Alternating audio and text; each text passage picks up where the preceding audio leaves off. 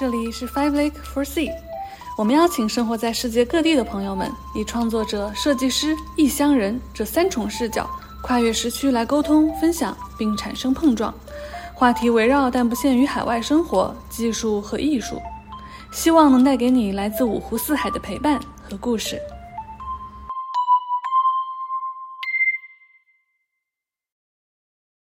好，那今天我们是好好，还有 Stan 以及我胡点三个人来跟大家聊一下签证。我掏出了我的这本饱经沧桑的一本护照。然后这个旧护照基本上都已经每一页都已经要么就是有章，要么就是有签证。然后我听说好好 Stan 也有特别有意思的这个签证方面的一些经历，我们就来讲一讲。哎，我有一个疑问啊，我我听说最近不是嗯，就是现在中国这些大使馆停止办、停止换新护照了吗？就你这个是什么时候拿到的？是最近拿到的吗？哦，这是个好问题，因为其实好像最近确实挺艰难的。我是在疫情。爆发前的一个月哦拿到的，所以赶上了末班车。嗯，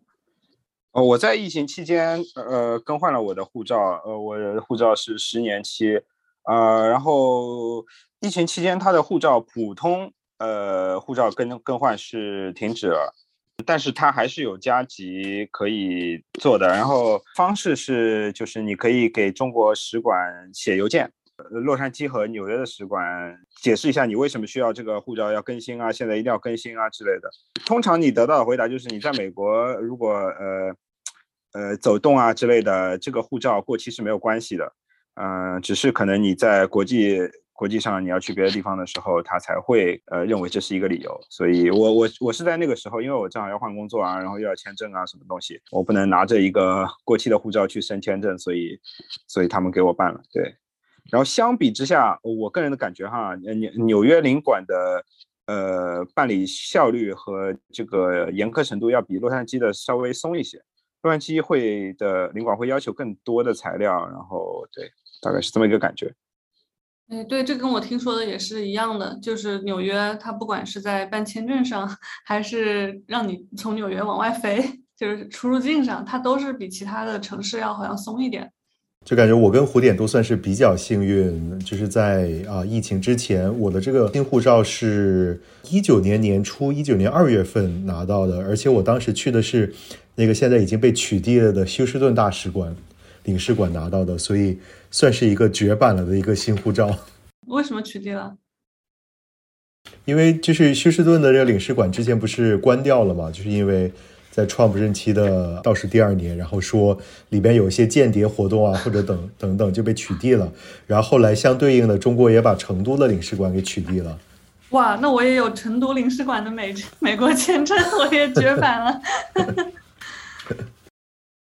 对对对，那我们呃就先来说一说为什么要弄这个签证？签证是什么？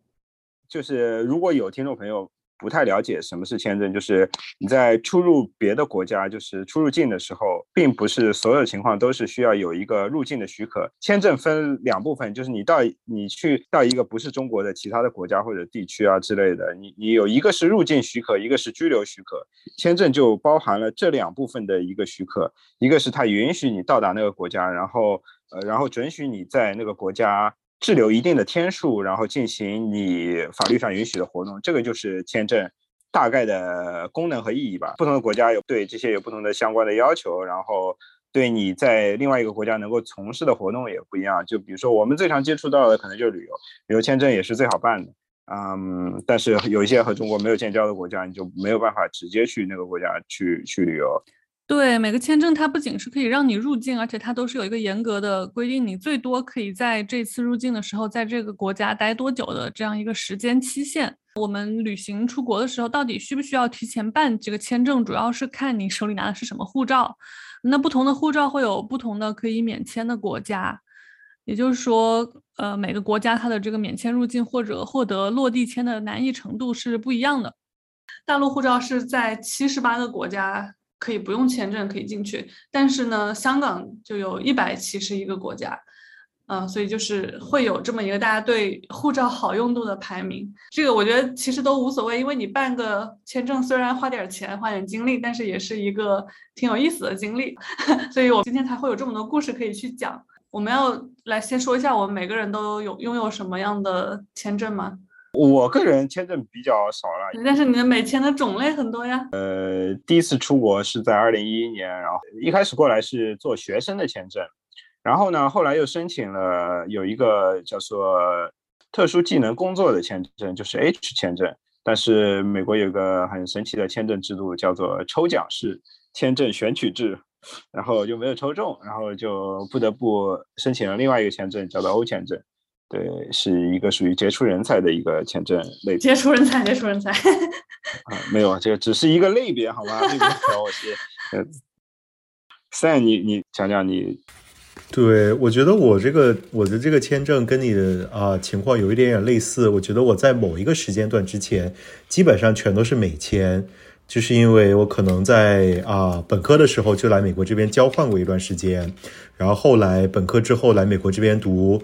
研究生，然后后来一直都拿的是学生签证，然后后面工作之后有钱了，然后可以到处去玩了，就开始办各种各样不同国家的旅游签，然后旅游签我比较多的应该是日本的旅游签，我觉得第一是。就是之前确实是去了日本玩好几次。另外一点是，你在美国这边办日本签是可以给你办多年多次签的。但是我不知道为什么我每一次办日本签，我都看了他的那个规定，好像规定你每年年收入超过五万美元，还是多少万美元，还是七万美元啊？然后好像是超过五万美元可以给你办三年多次，然后超过七万美元可以给你办五年多次，还是怎么样？反正我办了三次日本签，每一次都是一年单次。然后搞得我特别的无奈。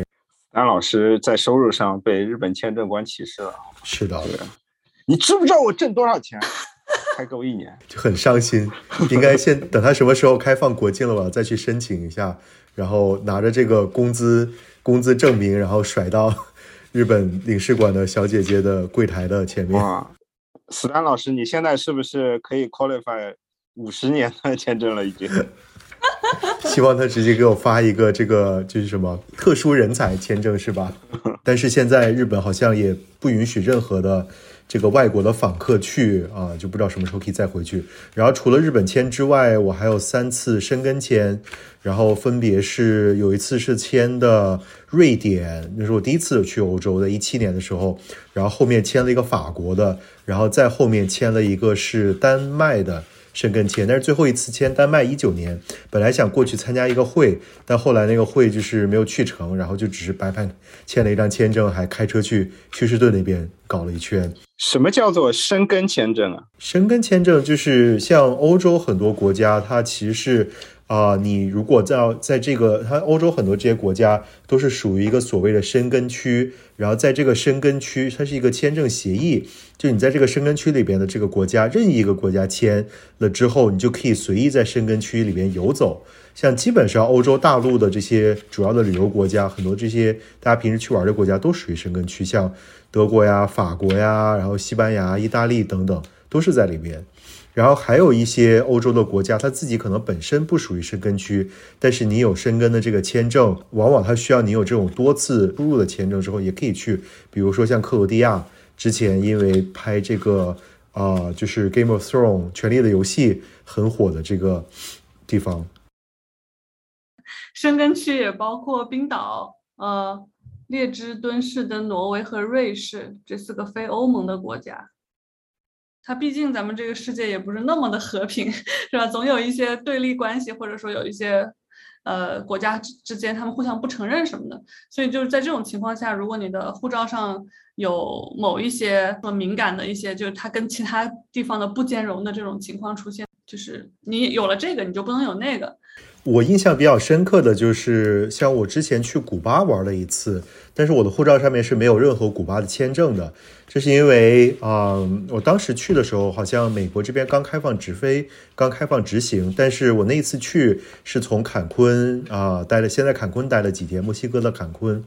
也是一个旅游胜地，在坎昆待了几天之后，在坎昆飞啊古巴哈瓦那。然后当时就是准备登机之前办这个值机手续的时候，啊，就是你现场可以花钱买一张古巴的签证，然后这个签证它当时是一个纸的形式，就给你一张纸，这个纸就是入境古巴的签证了。然后这样子的话，就不会在你的护照上面留下任何的这些痕迹。好像主要也是因为很多人从美国去古巴，然后虽然可能当时已经放松了这个从美国到古巴。呃，旅行的一个一个限制吧，但是可能很多人也会担心呢，以后如果换了一个总统，或者是有一些新的政策，啊，有这个古巴签证会不会影响以后啊，这个你啊来美国的一个情况？所以古巴签证是以这样的一个形式发给你，然后我就已经把它搞丢了，我都不知道这张纸跑到哪里去了，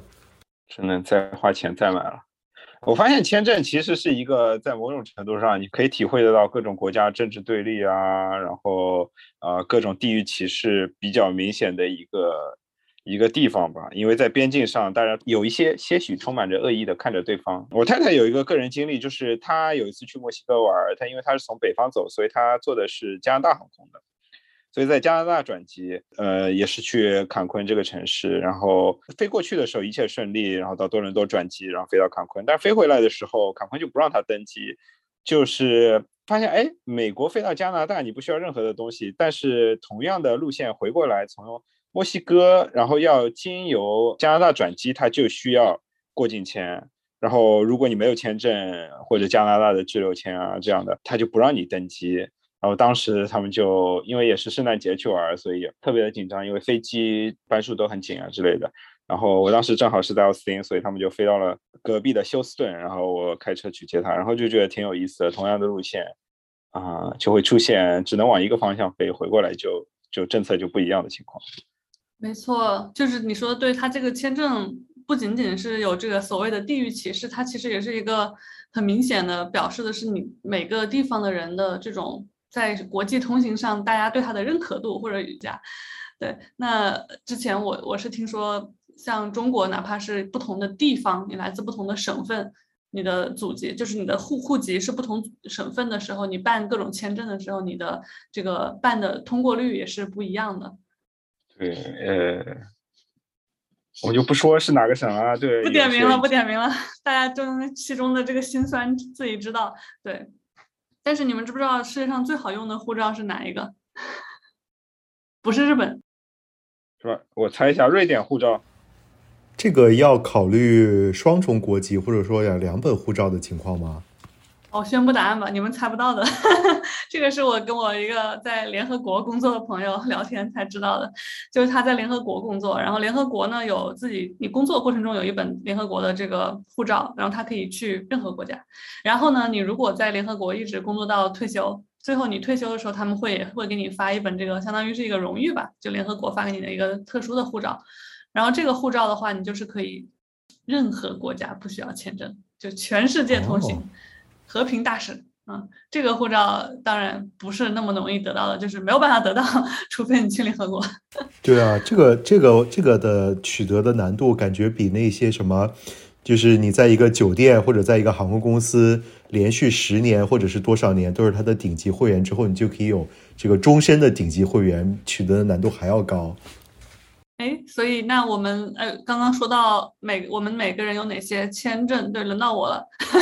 对我的签证的话，就是其实也没有特别多啊，就是什么俄罗斯的旅游签了，日本的，还有土耳其的。呃，因为当时我去过一次北塞浦路斯，这个就跟刚刚你们说的情况一样，就是你是古巴那个拿一张纸。然后我当时听说这个，因为北塞浦路斯是个特别神奇的地方，它在全世界只有土耳其。承认它这个国家是一个国家，就是在其他全世界是不承认北塞浦路斯这个国家是一个自己的国家，因为它是南北分裂了嘛，就北塞浦路斯从呃原本的这个塞浦路斯中分出来了，那所以只有土耳其承认它的存在。然后我有它的一个签证，但当时我很多朋友就说你不要盖在你的护照上，你拿张纸让他盖。但是我当时觉得这个也是个留个纪念，我觉得无所谓，反正。就弄了，我当时也没想太多，然后所以就就一直有那么一个东西，然后那个签证现在都已经快看不清了，但我发现其实根本没事儿，因为因为他那个签证上压根儿就没有塞浦路斯这几个字，就没有没有北塞浦路斯的字，它就只有一个就是就是一个就是过境，然后就根本看不明白，就是一般人也不会知道这个是什么。呃，然后我还有去巴哈马玩，然后也是跟你们刚刚说的一样，就是你去巴哈马从美国去容易，但是你从巴哈马进回美国就要难很多，它的那个队伍的长度以及检查的这个容易程度就很不一样，感觉就可能会有一些人想从巴哈马或者这些地方进偷到美国，偷渡到美国去非法的进入，所以它会严查很多。对，之所以我特别想聊这个话题，主要就是我自己。没有怎么去过欧洲嘛，我就只去过俄罗斯。然后这俄罗斯的签证也是特别搞笑，就我之前也不懂，那是我长大之后第一次出国。然后我出国的时候，我就想，那去哪儿办签证的多麻烦。当时就直接淘宝了一个，找了一个说可以办俄罗斯签证的地方。然后当时也没有人告诉我什么东西，就是我联系了那个淘宝，他就说，那你把护照寄过来吧。就这样，他可能。就是要其他的任何材料也没跟我说清楚，然后我就也不懂，懵懵懂懂的，我就去办了个护照，然后我就把那个护照寄过去了。结果当我拿到这个签证的时候，我发现他那个照片的地方居然是空的，就是他没有找我要照片，就是一个空的，是此处应有照片。嗯，然后结果这个这个居然还过了，然后当时去俄罗斯玩也没有遭到任何的。阻拦，觉得挺搞笑的。对啊，过来活得下来你就留下来。感觉不愧是战斗民族啊，人家应该不在乎你这个小姑娘凭一张没有照片进来。对，因为我当时第一次去俄罗斯也是感慨，就是甚至让我以为有一种错误的认知，就是我第一次去俄罗斯的那个飞机，它很长嘛，十几个小时可能。然后在飞机降落的时候，只要你是坐俄航。他就是一定是有全飞机的人在降落的时候一起鼓掌的，一起鼓掌。然后我就以为这是一个，哎，原来二十世纪啊，大家坐飞机是要鼓掌的。直到后来我去美国，发现好像大家并不鼓掌。哇，战斗民族这么刚。后来我才知道，好像他们说是因为那个 俄航，一个是很颠簸，然后就是出事率特别高，所以大家要庆幸自己活了，活着落地了，鼓个掌。对啊，我倒是在网上网上听过很多梗，说因为很多俄航的这个飞行员啊，机长全都是以前的这些开战斗机的这些飞行员，然后好像之前是在哪里看到一个梗，好像是在北京还是在国内那个城市，因为天气非常的差。全都是雾，可见度非常的低。然后这个指挥台就告诉，呃，所有的航班说啊，大家先不要降落，说这个在空中盘旋一下。然后后来就是有一个俄航的飞机不听指挥，然后在能见度非常低的这个环境下面，还是成功着陆了。就可见啊，就当然这是一个梗了，然后真实度是有待验证。但就是也突出了这些啊，这些机长、这些前战斗机飞行员的勇猛跟这个技术水平之强。可能舒适程度上面就有所折扣了，对，很颠簸。对我，我觉得刚刚刚刚胡点讲到一点啊，就是呃，像。不同国家的这些签证申请，然后我觉得有一点是有比较有帮助的，就是有些签证的申请，我觉得可能美国呀，或者是欧洲欧呃申根签证申请，相对来说是比较难，它需要你的这些财产证明，或者是需要你的各种文件也会比较难一些，呃，要求也会比较多一些。那因呃因为这样的一个情况呢，有很多国家就会说啊，哎，那如果已经已经有了一个美国的签证，并且有效期还有六个月以上。或者是你已经有一个有效的申根签证，有效期还有六个月以上的话呢，那你来我们国家，你可以直接落地签，或者你可以直接免签。我自己知道，在像在这个中美洲或者是在南美洲，有很多国家是这样的一个情况啊。像墨西哥的话，好像是如果你自己有合理有这个美国的签证，你是可以直接入境的，不用签证入境。然后如果你本身有绿卡的话，也是可以直接入境。嗯，然后像南美的一些国家，我之前看到。好像哥伦比亚或者是啊其他的一些国家也是有类似的一个规定，在边境控制上啊，其实每个国家的这种信息量啊、系统的完善程度啊都不太一样。依赖像美国这样大国的这种签证审查，如果有他的签证，应该不是什么大问题人物，其实是个挺好的策略。嗯，包括我有一次我去香港，就是拿着美国签证，然后从美国回回香港，然后再回大陆，然后在香港就可以有七天可以玩。对，如果直接从大陆要去香港，可能还需要一些呃港澳通行证啊。对，对，那我们就就把刚刚那些国家先说说，一人说一个，轮着来呗。对，我觉得我个人觉得比较有意思的一个签证，算是跟跟我的这个护照上面的以色列签证有关系，但是啊，这个签证是在马来西亚。我啊，在一九年的呃年底的时候去了以色列玩，然后我的护照上面就有以色列的签证。然后我后来在二零年初的时候啊，在东南亚玩了一圈，就有去啊新加坡，还有去马来西亚。啊，那去马来西亚当时是直接啊弄了一个这个电子签，觉得挺方便的。但后来我在入境的时候被这个边防人员。然后在啊，在我这边等了半天，然后他们就盯着我说护照。后来我看一个人不够，还把他的这个上司也叫过来了，两个人在那里钻研。然后后来我心想说，不会吧，我这个新加坡进出都完全没有任何问题。呃，我去马来西亚，然后签证都已经办好了，还怎么可能出什么问题呢？然后后来有一个这个边防的长官就跑过来跟我说。啊，后来说就是给我过了，然后给我盖了一个章，但他当时就是跟我说说，因为我的这个签证，我的这个护照上面有以色列的签证啊，他们就是可能要验证一下，然后确保我以前啊，就当时他们问我了几个这个问题，他们就问我说啊，你有这个以色列的签证，你是不是之前在那边工作呀？我说没有，就之前去玩而已。他说你是不是什么有参有什么，就是就类似于啊，怀疑我有这种。参加间谍活动的一些啊潜在的可能，我就跟他说啊，说没有，我说我一直在美国生活，然后之前就真的是去玩，你相信我。然后后来就是跟他回来问这个问题之后，他说啊，那 OK 没问题，就让我进去了。然后后来那个人还跟我说，说好像是因为以前说就没有什么问题，但好像那一段时间，因为啊以色列或者是他们之间有国家之间有什么样的一些新的一些情况，然后导致他们会问的比较严，会查的比较严。所以他也就是。口头验证一下，他有没有那种呃，他他有没有那种电子验证啊？这种没有电子验证，他就是呃，指着我的这个以色列签证，然后问我说啊，因为以色列签证就不知道大家有没有看过，上面有很多这些有很多希伯来语，所以他们可能看下来看到这些非英语的，也不知道里边究竟讲的是什么内容。就当然每一个希伯来语旁边都是英文的这个原版。啊，后来我就跟他解释说啊，这个是旅游签，你看这里写的什么，这里写的什么。然后后来跟他说完了之后，啊，而且最最下面还有一行，以色列的这个签证上面写的是禁止工作。然后后来我就跟他说啊，你看这个是不允许工作的，这只是出去玩而已。嗯，这个国家之间的是对我当时心想说，哎，实在不行，要不让我去的话。那我就一张机票飞回新加坡好了，我也没有什么损失。当时应该还是有点有点紧张哈。对，我觉得这个是其中一个在旅游的时候，因为因为别的国家的签证，然后遇到的一个就是比较有趣的一个经历吧。然后还可以分享的一个就是我之前有一次去日本啊玩的一个过程中，然后当时我是从啊美国这边先飞日本，然后再飞国内。后来第一段的话，我是申请了一个单次入境的这个签证，然后单次入境的这个签证，后来呃，我订的这个回程机票也是从日本转机，我是从国内，然后在大阪转机。我一开始从美国过来的时候是在东京停留的，然后回程的这一趟飞机是从大阪，在大阪停留个一天半的样子，然后再飞回美国。然后后来我回到国内之后，就赶快去找大使馆，呃，在在广州的日本大使馆，想要去办一个这个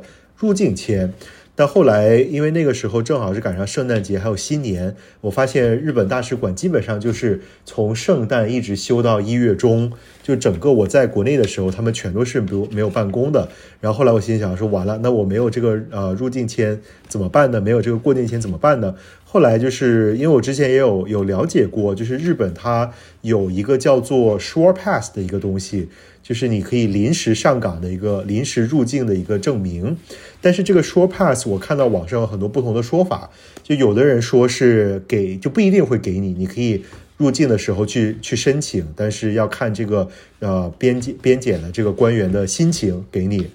所以这个就是你要到了日本，然后再开始碰运气吗？对对 是哦。我有我的理解是这样子的，所以我当时就真的就已经打好了，如果他不给我这个 short pass，那我就在大阪机场就过那么一天的样子，然后再直接飞走。哇！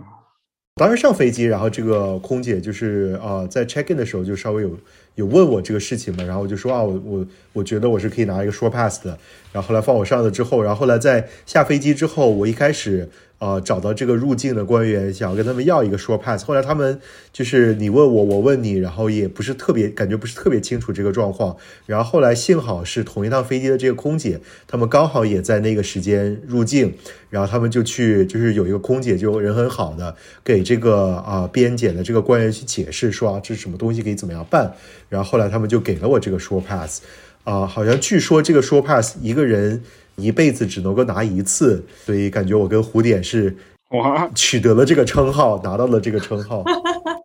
我我们是不是要同一个空姐？就是活雷锋空姐。就这个，我当时是这样，我第一次从美国回中国的时候，我不懂，我就在网上买了个比较便宜的机票。然后这个机票呢，它是从呃美国，应该是从加州呃洛杉矶到飞到这个日本的成田机场。然后呢，他再要从羽田机场回到中国。我当时买机票的时候，我就想，这不是一张机票吗？那这个哪用得着签证？肯定不用签证。我当时就很傻的认为这个不需要签证。但是你是想，从成田机场到羽田机场，它其实是有陆上交通的，你要出出关的，中间隔了那么远，就像你在上海的这个虹桥和浦东一样。你所以当时我不懂嘛，我就成田机场之后我就。木了，当时那个空姐也是人特别好，虽然她英语说的不是特别的流畅，但是她就是给我一直很安心的感觉，然后她就告诉我没事没事，不用着急，我来帮你。就在她的那个空姐的帮助下，弄到了这个 short pass，还还特别好的把我送上了一辆呃他们机场专用的一个巴士，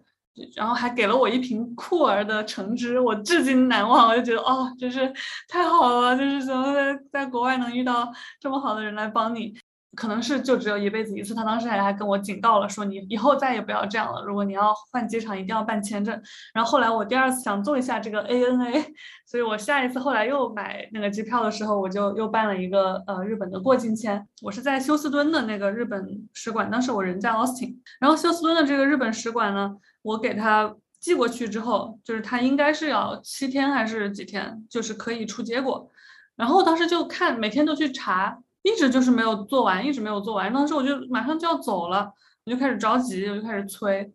对，然后到了可能比预期的那个呃平均时间还多了几天的时间，费尽千辛万苦终于拿到了。我都只差最后一步，就是开车跑到休斯敦自己去拿了。我拿到这个签证的时候，我当时觉得我明白为什么。我看到我自己的照片被 P 的像一个充气娃娃，就是他 P 的好认真啊，他那个 PS，他把我那照片 P 的，我感觉我妈都不是很认识了，就每一根头发感觉都 P 过，然后脸上的什么痣都给你去掉，然后 就是总之就是我对比其他的那些签证上的照片，然后我看到这一张照片，我总觉得有一种就是电子人的那种感觉，这也是很神奇的一个签证。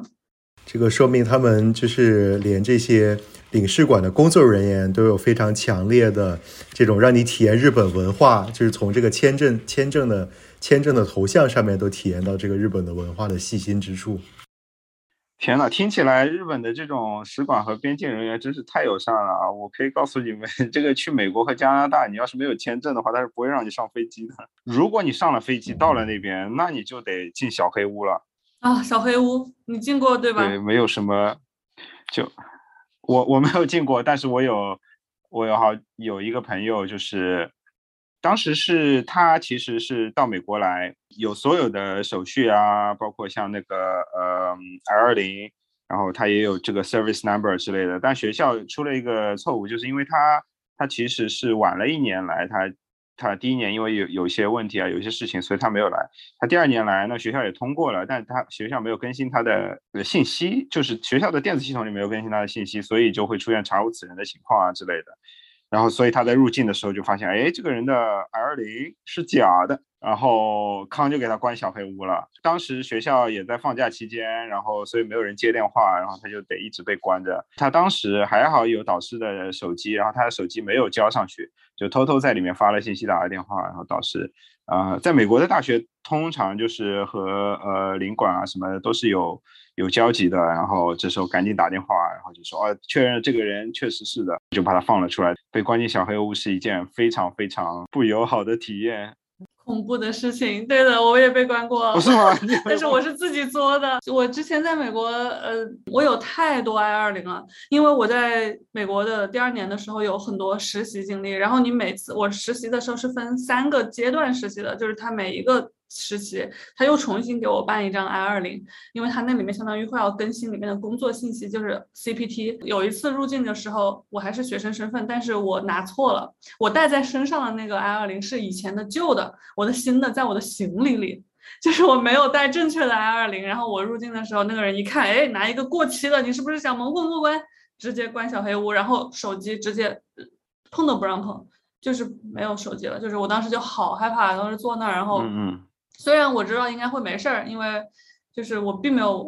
就是违法嘛，就是就是我知道我是 只是弄错了，我知道我可以洗洗清我这个弄错的这个东西，但是当时也是很慌的，因为虽然不是黑的，其实是亮的，它就是前面有一个很凶的警察，然后他周围都是那种玻璃板儿，这里面呢就坐着一些人，就是你跟他们在一起的时候，有一种就你们偷渡小伙伴的那种感觉。对，美国这个。边境就是他们边境的警察，他就是感觉就是默认每一个人都是偷渡客，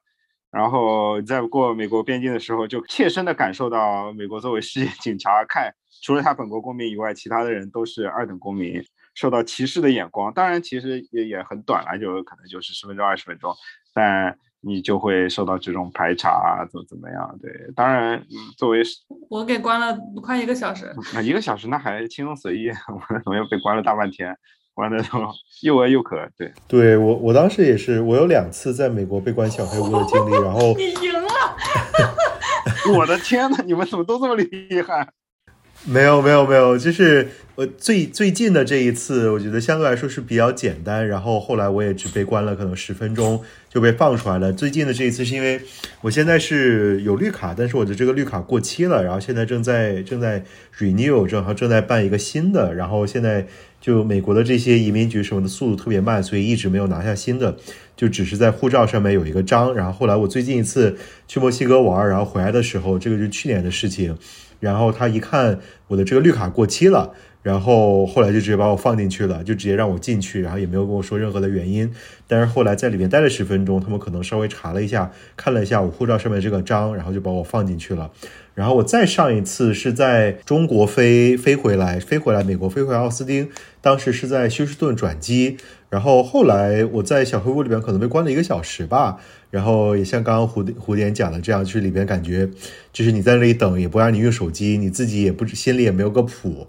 然后觉得还是挺害怕的。但后来他放我进来了，好像是就不是因为身份的原因，好像是因为他要检查我的行李里边，就是可能因为我当时从国内飞过来，然后又带了一个大的托运箱，他可能就是要检查一下里边有没有什么违禁物品。或者是一些动物制品啊等等，他好像他跟我讲的是这个理由，但他也没有很具体的讲是什么原因。哦，你说到这个，我可以告诉你一个事儿，让你解解气哈。就是我当时被关小黑屋那一次呢，我的行李也带了一个很大的托运箱。我那个托运箱里有个什么呢？就是咱呃，我在湖北的老家的奶奶特别会做一个什么，就是腐乳。她很会做那种腐乳，但是她那个腐乳是自己做的嘛，然后她就放到一个，我们当时就买了一个。坛子，然后那腐乳呢？它是那种你懂的，腐乳的质地，它不是我们外面卖的一块一块的，它就是像冰淇淋一样酱一样的这种质地。然后他就把它塞到那个玻璃罐子里，然后这个当时肯定我知道是被打开过的。然后当时呢，它这个腐乳其实闻起来还，它的质地、颜色和 味道闻起来都很像某种。某种不可描述的 物质，然后我在想象当时那个海关，啊，我们查到一瓶这个不明物体，然后一定要也要好好排查排查，然后拿出来，然后，肯定当时就觉得这个人为什么要带这个东西在行李？太有意思了，所以也算是解气了，报仇了。对，但其实那个东西很好吃，它只是闻起来挺奇怪的。对，奶奶的手艺我们是相信的，肯定好。我们都说小黑屋，说美国，那有没有什么其他的，嗯，还值得一说的其他的国家的好玩的签证呢？哦，我觉得就不算是好玩的签证吧，但就是 可能也给大家提个醒，尤其是在美国的需要去申请申根签证的朋友，千万千万千万不要找有一个公司叫做 VFS，他们的服务好像就是专门服务于这些欧洲的各个国家的这些领事馆，当然可能也有其他的国家了。在美国的欧洲的领事馆，你要办他们的签证，你要办他们的申根签证，都需要找这个 VFS。的这个组织、这个公司，然后你要去找他们去递交材料、递交申请，他们相当于一个中介，你要找他们去办。好像国内有些签证也是要通过 VFS 这个组织去办，具体的情况我就不清楚了。然后我想要跟大家分享的这个事情，是我第一次去申申根签的时候，我当时要申的是瑞典的签证，是一七年的时候，然后申这个瑞典的签证，我当时是要先拿到这个签证之后，我先回国，然后从中国直接飞瑞这样子。然后当时可能临出发前，我我大概算好了，我还有两个月，我觉得时间肯定是够了。我看网上写的这个签证预计等待时间，都说一个月都可以拿到。看到瑞典大使馆需要找这个 VFS。去作为一个代理，然后去提交材料等等，我就找他们去办了，然后很开心的开车去休斯顿办，然后把材料都提交了之后，然后 VFS 的人告诉我说啊，你就回家等消息吧，然后说这个签证好了之后会直接寄给你，你会收到通知的。后来我就等，然后等了一周，什么消息都没有，等到第二周说怎么还没有消息啊？我就问 VFS 的人，然后他们好像客服也挺差的。啊，打电话，然后电话的人上面查说啊，我们的这个材料已经寄到大使馆了，说你就等消息吧，大使馆那边还没有任何进展呢。然后等了两周，等了三周，等了四周，还是没有消息。后来我实在受不了了，我查到了瑞典大使馆的一个联系方式，然后后来就打电话过去了，然后那边是一个办签证的一个大妈。然后人还挺好的，他把他的这个他的工作邮箱了告诉我，然后说他会去帮我看一下，然后可以叫我直接去联系他的这个邮箱。然后后来就是我跟他用邮箱去交流，然后这个大妈就是说啊，我查到你的这个资料了，你的这个资料不全啊，然后就你需要补一二三四五六七八九。等等的这些材料，然后已经时间有一点点紧张了，离我要出发先回国，然后当时就赶快最短的时间内去办这些东西。他说，就是比如说我缺这种什么银行的账单啊，或者是我的这个保险里边包含的这个范围不太够啊，等等等等等等，然后赶快去办完了之后发给他。后来那个大妈说，好，那你这个文件应该没有问题了，你等两周吧，我们再我们就可以帮你把签证办好了。后来是在临出发前，可能也就是前一周。拿到的这个签证跟护照，然后当时觉得也真的是极限操作，然后感觉这个里边呢，就是 VFS 作为一个签证的代理机构，它的一个职责，它需要负责的事情就是去检查你的这些材料，检查你的这些文件。结果他不但这些文件什么都没有检查好，然后还直接把它很不负责的就丢给了大使馆，还是我直接去联系大使馆，大使馆的人员告诉我说缺什么东西。那假如我没有直接联系大使馆的话，那岂不是等这个大使馆？不知道什么时候看到我的这个申请，然后再告诉 VFS，然后 VFS 再告诉我要去补什么，他可能还要再叫我开车去休斯顿这边的这个中心再去弄一半。所以我现在的一个看法就是，啊，因为越来越多的这些欧洲国家，他们都开始去用这个 VFS 的服务了。就是你在美国要申请他们的申根签证，现在好像仅有德国跟意大利还有西班牙。申请他们的申根签证是直接由领事馆来处理的，不需要经过 VFS 这个中介。所以我个人以后的一个申请的方式就是，我绝对会去找这些直接跟大使馆去申请的国家办。然后我是千万，我是一定不会再去找 VFS 了。哎，那比如说你想去啊法国，但是法国是 VFS，你能申请意大利吗？就跟说，就是我想去法国，但是我想搁你这儿申。欧洲的这些申根签证，它好像就是你需要满足一定的这些理由，就是你想要去法国，然后你申请意大利签证是可以，但是你的这个行程好像 either 是要在意大利入境，或者是意大利的这个所在的时间是最长的。像我当时我第一次申请这个瑞典签证，然后。呃，我申请瑞典签证是因为我的这个旅途开始是从瑞典开始，因为我有一个朋友在那边，我想先去找他。但我实际待的最长的时间反而是在，啊，反而是在意大利。所以我觉得像你的这个情况，就比如说你想要去法国，但是你想申请其他的签证，那你就去把你的这个行程改改成你先从这个国家办申请的这个国家啊，申请申根签的这个国家入境就可以了。嗯，了解了。为了玩儿，你真是对啊，这个是我个人经历带来这个血泪的教训。我其实也有类似的经验嘛，就我发现就是中介的信息啊，尤其是网上第三方的信息，通常会有一些的出入和不靠谱。虽然大家呃特别不爱上使馆的网站，然后读一些比如说像法律的文件啊之类的，但那些通常写的是最详细的。包括我美国签证，因为呃申请的种类也比较多，然后了解种类也比较多，都是直接上美国 USCIS 的官网。然后它不仅有签证的呃类型啊，要求的材料啊，它还会有一些问答环节，就假装哎，你你会常见的问题有哪些？蛮详细的。对，我觉得提供这么多资料是很必须啊，因为办理美国的签证确实是相当的麻烦。我还记得啊，面签的过程嘛，然后面签还有可能在面签的时候被拒签。啊，我当时在广州的美国领事馆办签证，然后我前面的一对夫妇，然后好像就被拒签了。我觉得还还蛮可怕的，就是如果你真的是有什么急事儿，或者是行程都已经安排好了，遇到这样的情况还是蛮糟心的。对，这种或者是就拖很久叫 check 是吧？就据说是一些敏感专业、敏感的这个工作都很容易被 check，然后这种一 check 可能就 check 很久，很耽误事情。对。对，比如说旅游业发达的国家，或者是呃，相比美国的这个移民政策是相对来说比较开放，但是非常的复杂，然后要求非常的严格，然后也有很多不尽如人意的地方。然后工作的签证也在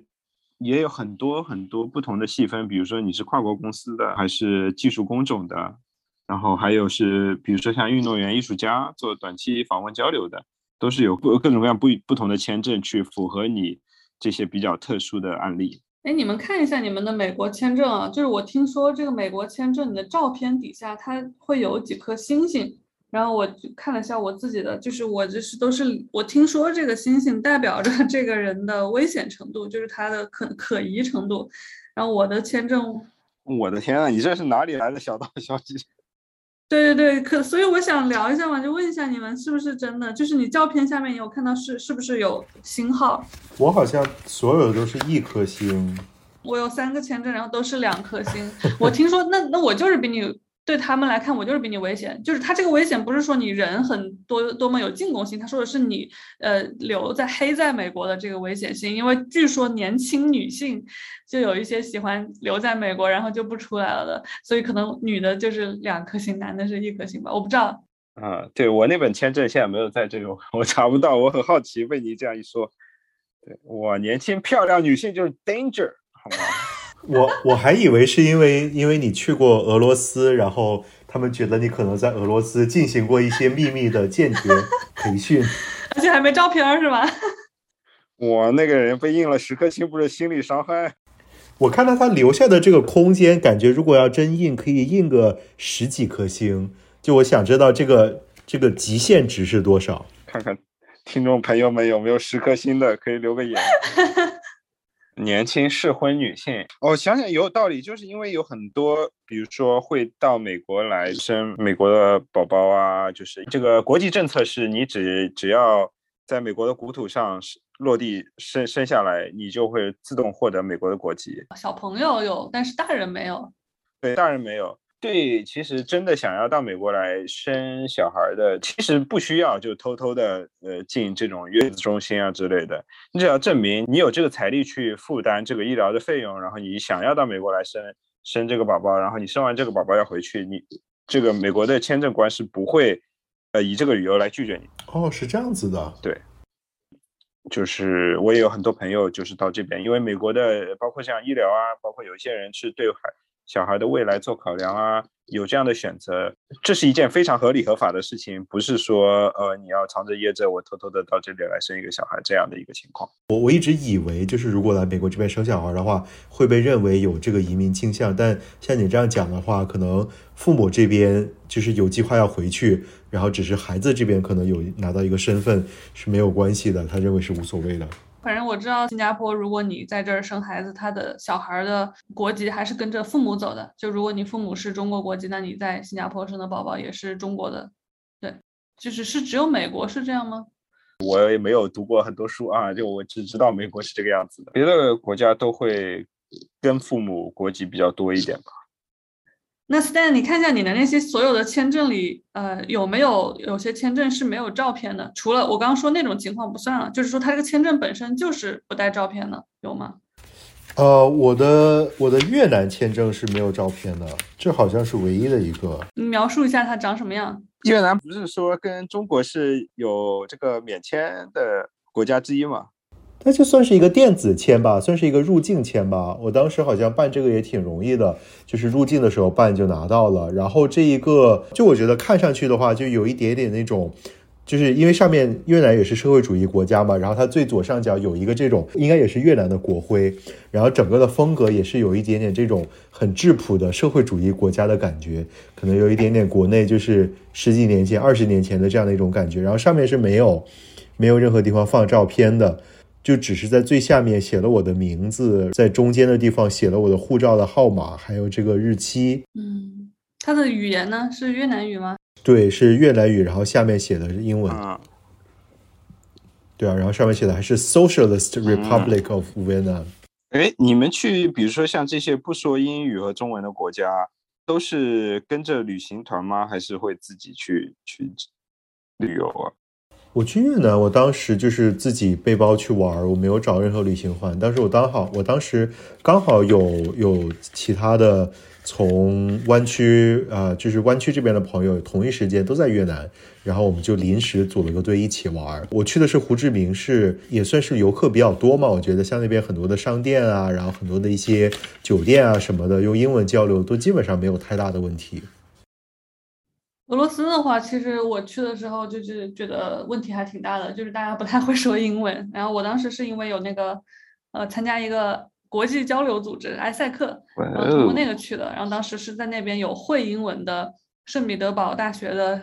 小姐姐，她带着我，然后就跟她在一起，她就当我 翻译，然后各种带我去做一些志愿活动啊，参加当地的一些吃喝玩乐啊，呃，这种就是没有人带的话，我感觉在俄罗斯还挺艰难的，就是。呃，语言方面，然后日日本的话，我的感觉也是，就日本人说英文的这个水平普遍不是特别的好。我当时记得我在东京，我甚至就在东京大学旁边，然后就当时要问路，然后就找了一个东大的学生，然后我就想问他一下问路，结果他就是半句日英语都讲不出来。对，但是我我我甚至还遇到过，就是啊，我在日本玩的时候，然后别人问我路，然后当然就是啊，他们他们没有，他们本身就是也是外国来的游客。然后我就临时用 Google Map 查，然后我觉得就在日本玩有一点很方便，因为就是你只要把手机的这个输入啊，这个输入法改成繁体中文，然后很多日文里的这个汉字跟繁体中文是同一个字符集，你是可以直接输繁体中文在 Google Map 上面查到你想要去的地点。所以我当时发现了地点之后，我在日本玩，我觉得就畅通无阻。我本来还学了几句日语问方向，然后发现他们告诉我讲了一大串日语，我也听不太懂他们讲的是什么。我发现就是只还不如自己直接在谷歌地图上面查来的更方便，然后效果也更好。嗯，对，它所有的地名基本上都是汉字，对，尤其是什么我孙子之类的这种 这种地名，我觉得挺萌的。哎，那讲到这个，就是签证，我们在入境、出境，基本上入境都会盖一个入境章，然后很多国家出境的时候也会盖一个出境章。就是你们有有看到哪一些入境、出境章是比较有特色的吗？说到那盖章哈，俄罗斯的这个章是我见过比较特别的，它的颜色很特别，它是一个那种亮亮的荧光橙那个颜色，对，就跟其他的颜色都不一样。对，我觉得我我个人觉得，就是首先日本的这个章是挺好看的，这个入境章就是长得像邮票一样，还蛮好看的。然后我看最新版，我最近一次好像是一八年去，还是一九年啊？我看到上面啊，我是一九年四月份的时候看到上面有画这一些，就是富士山，然后还有一朵樱花。就还挺好看的，而且就是像日本这边，我觉得他的这些官员做的都挺好的。他的这个出境虽然只是一个章，但它基本上都是盖在跟你的这个入境的这个章是在同一页，然后很多时候就是有一点点连在一起。然后看起来比较整齐，也比较容易找，很注意排版，不像很多国家，比如说美国，对，或者是墨西哥，就随便盖，然后盖的到处都是。然后我的很多这些护照页上面，我觉得对于这种强迫症患者来说，还是挺抓狂的一件事情。然后我觉得第二个让我觉得设计的比较好的是深根区，就很多这些欧洲国家的这些入境出境章。然后我觉得他们设计比较好的地方是在于。因为申根区有很多不同的国家嘛，然后他们有一个相对来说比较统一，但是又比较灵活的一个一个规范。就你们一看，就哪怕它是不同的这些机场，但是它基本上对入境出境的话，就不同的这些 logo，入境就是一个呃左箭头，然后出境就是一个右箭头，所以你看图标也可以大概理解它什么意思。然后下面有标出来这个不同的机场，然后还有就是在哪个国家。就我觉得看起来也比较整齐，在最左上角还有一个这种字符缩写，写的是哪一个哪一个国家这样子。哎，对，很好看，对，很有设计感。哇，这个是真的是漂亮又整齐啊！只去过美国的人表示，我的天，以为都是乱盖的。对，然后讲到这个欧洲的章，我觉得还有一个国家特别有意思，就是土耳其的这个章。就土耳其，它虽然不是申根区，然后它自己的这个章也搞的是跟这个申根区的章是一个样子的，就只是颜色不一样，就感觉就是真的很想自己加入申根区啊，先把自己的这个章的模式给统一了起来。我有早期的土耳其的签证和章哦，它不长那样。哦，你是哪一年的？我这个是一八年九月份。哦，那我那个早了，我那个一二年的，就就我那个时候，它还是一个普通的，但是它也不一样，就是它的这个章，嗯，蓝色，然后它没有一个边框，然后它的，我觉得它的签证比较好看，就是我不知道你的土耳其签证长什么样啊，我这个土耳其签证它就是我我当时好像是电子签还是落地签，我就我这个上面没有任何的东西。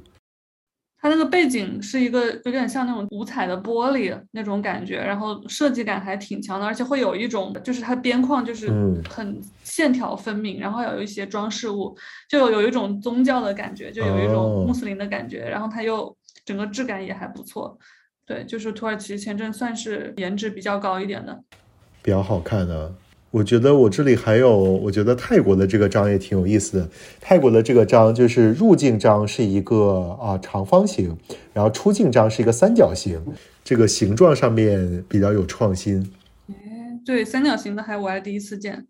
对，因为我发现今天我看我这个都是呃护照的时候才发现，中国的它这个出和入是不管你从哪个省份啊哪个城市，它出入都是有固定形状的。就是入境都是椭圆形，然后出境都是方形。是的，我觉得翻一翻这些护照上面的各种各样的章，还是引出了很多美好的回忆的。我应该多出去玩一玩。看到两位主播这么多签证，我非常的羡慕。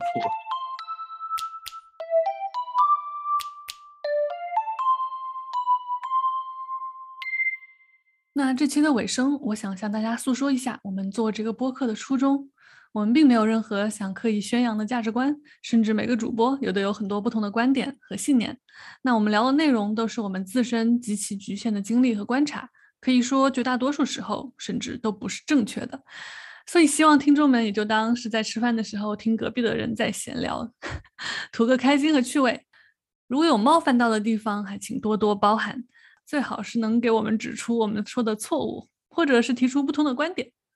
在这里先谢过了。这集播客是我们在提交了各个平台以及小宇宙之后发布的第一期。提交之后，我们收到了一些订阅，很是惊喜。为了答谢各位听众，我们未来会推出点歌环节，也就是你可以留言跟我们说你想为谁去点一个什么样的歌。那注意不要指定歌曲的名字，因为我不一定会唱。那我会选起合适的来录制，并且发布到每期播客的最后。我们播客的片头呢，其实是来自于我一四年写的一首歌，做了一个电子乐的版本。既然都说到这首歌了，我们今天的结尾就以这首我的原创歌曲《没有你的被子不能称之为被窝》来作为结尾吧。